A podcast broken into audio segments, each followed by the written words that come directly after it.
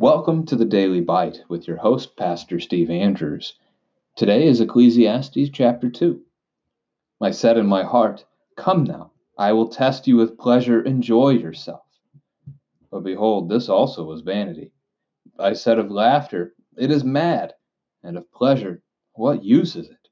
I searched with my heart how to cheer my body with wine, my heart still guiding me with wisdom, and how to lay hold on folly, till I might see what was good for the children of man to do under heaven during the days of their life. I made great works. I built houses and planted vineyards for myself. I made myself gardens and parks and planted in them all kinds of fruit trees. I made myself pools from which to water the forest of growing trees. I bought male and female slaves, and had slaves who were born in my house. I had also great possessions of herds and flocks, more than any who had been before me in Jerusalem.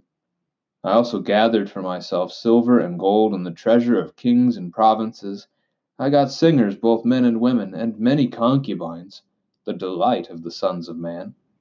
So I became great and surpassed all who were before me in Jerusalem. Also my wisdom remained with me, and whatever my eyes desired I did not keep from them. I kept my heart from no pleasure, for my heart found pleasure in all my toil, and this was my reward for all my toil. Then I considered all that my hands had done, and the toil I had expend- expended in doing it. And behold, all was vanity and a striving after wind, and there was nothing to be gained under the sun. So I turned to consider wisdom and madness and folly. For what can the man do who comes after the king? Only what has already been done. Then I saw that there is more gain in wisdom than in folly, as there is more gain in light than in darkness. The wise person has his eyes in his head, but the fool walks in darkness. And yet I perceive that the same event happens to all of them. Then I said in my heart, "What happens to the fool will happen to me also. Why then have I been so very wise?" And I said in my heart that this also is vanity. For of the wise as of the fool there is no enduring remembrance, seeing that in the days to come all will have been long forgotten. How the wise dies just like the fool. So I hated life, because what is done under the sun was grievous to me, for all is vanity, and a striving after wind. I hated all my toil in which I toil under the sun, seeing that I must leave it to the man who will come after me. And who knows whether he will be wise or a fool? Yet he will be master of all for which I toiled and used my wisdom under the sun. This also is vanity. So I turned about and gave my heart up to despair over all the toil of my labors under the sun, because sometimes a person who has toiled with wisdom and knowledge and skill must leave everything to be enjoyed by someone who did not toil for it. This also is vanity, and a great evil. What has a man from all the toil and striving of heart with which he toils beneath the sun? For all his days are full of sorrow, and his work is a vexation. Even in the night his heart does not rest. This also is vanity. There is nothing better for a person than that he should eat and drink and find enjoyment in his toil.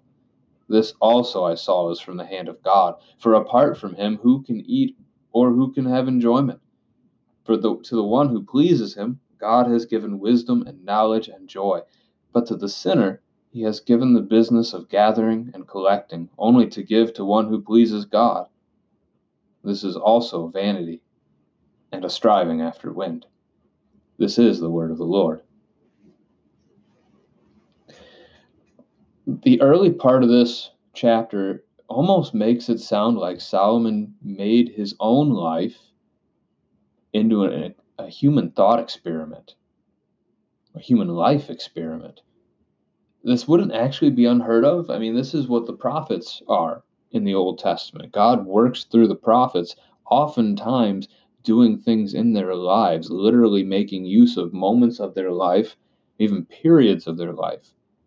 Hosea uh, marrying a prostitute and having to continue to bring her back to himself, forgive her for her sins against him, her unfaithfulness, was a literal living metaphor for God and his church.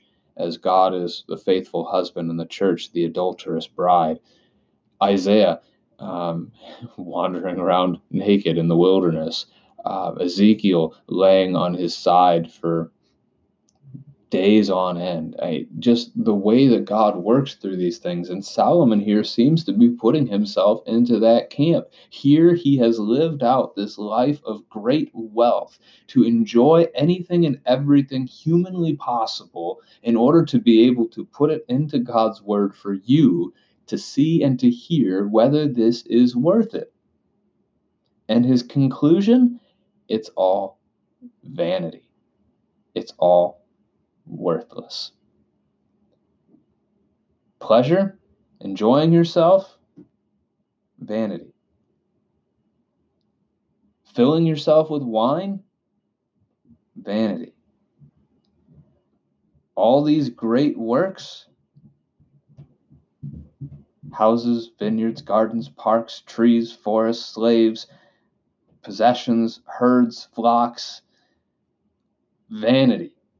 Treasures beyond belief, vanity. Many concubines.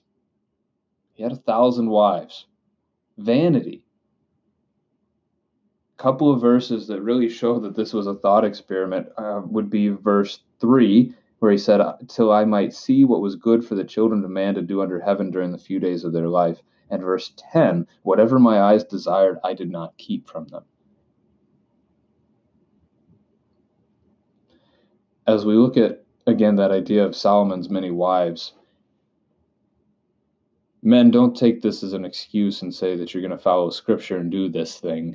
Um, those men who have been married, who are living as married to a bride, know that it is impossible to lovingly care faithfully for one wife, let alone more than one, let alone a thousand. Um, be faithful in what the Lord has given to you. Solomon considered all the work of his hands, and it was all vanity. All the stuff he had acquired, all the worldly passions he had, had chased after, none of them were worth anything. As we come into verse thirteen, we see a, a double word pair, which really well throughout Scripture relates uh, to Jesus and sin. So we have wisdom paired with folly and light paired with darkness. Wisdom and light are both words that are used in Scripture to describe Jesus. Folly and darkness are words describing sin. Just a neat little word pair there to pick up on. Verse fourteen, the wise and the fool, Solomon says that the same event happens to all of them. Just a question of clarity on the text for your children. See if they know what that means. What event is going to happen to both the wise man and the fool? And that is death. All die. Solomon then says that he ended up hating life because it's all worthless. It'll all be forgotten. It'll all be left behind. So in himself, when focused on his, his possessions, his works, he is seeing nothing but vanity. Even today's heroes of our own culture, if Christ doesn't return soon, they will eventually be forgotten. Solomon then recounts that he has to leave everything behind, and who knows whether the man will be wise or a fool. I don't know that it actually qualifies as irony, but Solomon's son, Rehoboam, who inherits the kingdom after he dies, squanders it. Was a terrible fool and lost most of the nation within the first month or two of his reign. You can read about that in First, First Kings chapter eleven, I believe it is. So, wisdom in advance there um, for Solomon. He gave up his heart to despair. That's the sinful nature. Again, focusing on his own works is what he found. He found nothing but despair and worthlessness. Even in the night, his heart does not rest, down at verse twenty-three. I think many of us relate to that. Uh, the level of anxiety and stress in our culture, uh, the way that that impacts our families and our homes, the way that it it does cause those sleepless nights as we worry and fret over things really we have no control over. Solomon pointing out the worthlessness of that. That's a helpful reminder. And really it connects to Matthew chapter six, verse thirty-four, where Jesus encourages us to not worry about tomorrow, because tomorrow will worry about itself. In verse twenty-four, we are told to eat, drink, and find enjoyment, that this is from the hand of God. God has created this world. He has created you. He has created all things.